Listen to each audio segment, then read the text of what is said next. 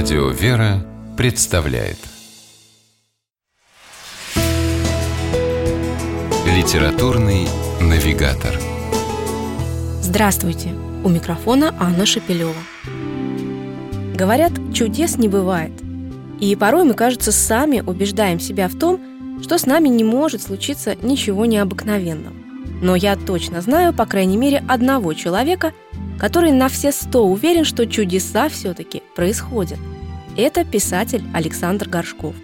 Уверенность свою он выразил в свойственной писателю манере – повестью, которую назвал «Самарянка». Главная героиня по имени Ольга только что освободилась из заключения и едет прямиком в маленький монастырь, затерянный в заволжских лесах. По пути Ольга узнает от местных легенду о молодой монахине Аннушке, якобы когда-то давно живший в том монастыре.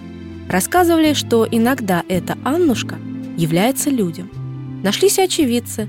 Одним из них стал Михаил, молодой парень, бывший спецназовец, воевавший в Чечне. В повествовании он появляется сначала как бы мимоходом, хотя впоследствии станет наряду с Ольгой одним из главных героев книги. И почти сразу же явилась Аннушка самой Ольги. Странная босоногая монахиня словно бы парящая над землей, помогла девушке перебраться через бурную реку, разделяющую лесную опушку и монастырь, куда Ольга устремилась после всех своих злоключений. На этом чудеса только начинаются. В книге Александра Горшкова «Самарянка» их будет еще много, больших и не очень. Например, вожак волчьей стаи, прирученный живущим в лесной глуши юродивым монахом Варфоломеем. Разве не чудо? Этот домашний волк по кличке Борзик спасет жизнь спецназовцу Михаилу. А бандитская пуля, прошившая на вылет тело Ольги, этакий смертельный привет из ее опасного и непутевого прошлого, не причинит девушке вреда.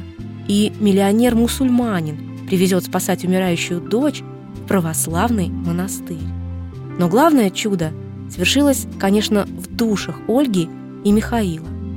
Оба они сумели таки сбросить с плеч груз прошлого – Ольга – память об опасной жизни финансовой аферистки и годах, проведенных в тюрьме.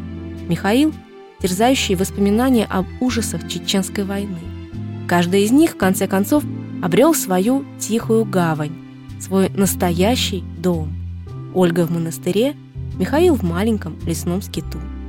В наше время чудеса происходят незаметно, потому что за будничными трудами и заботами мы почти утратили способность их видеть и чувствовать.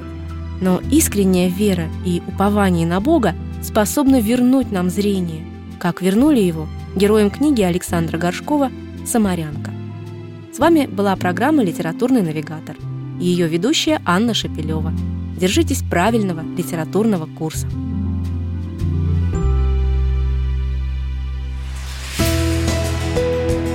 Литературный навигатор.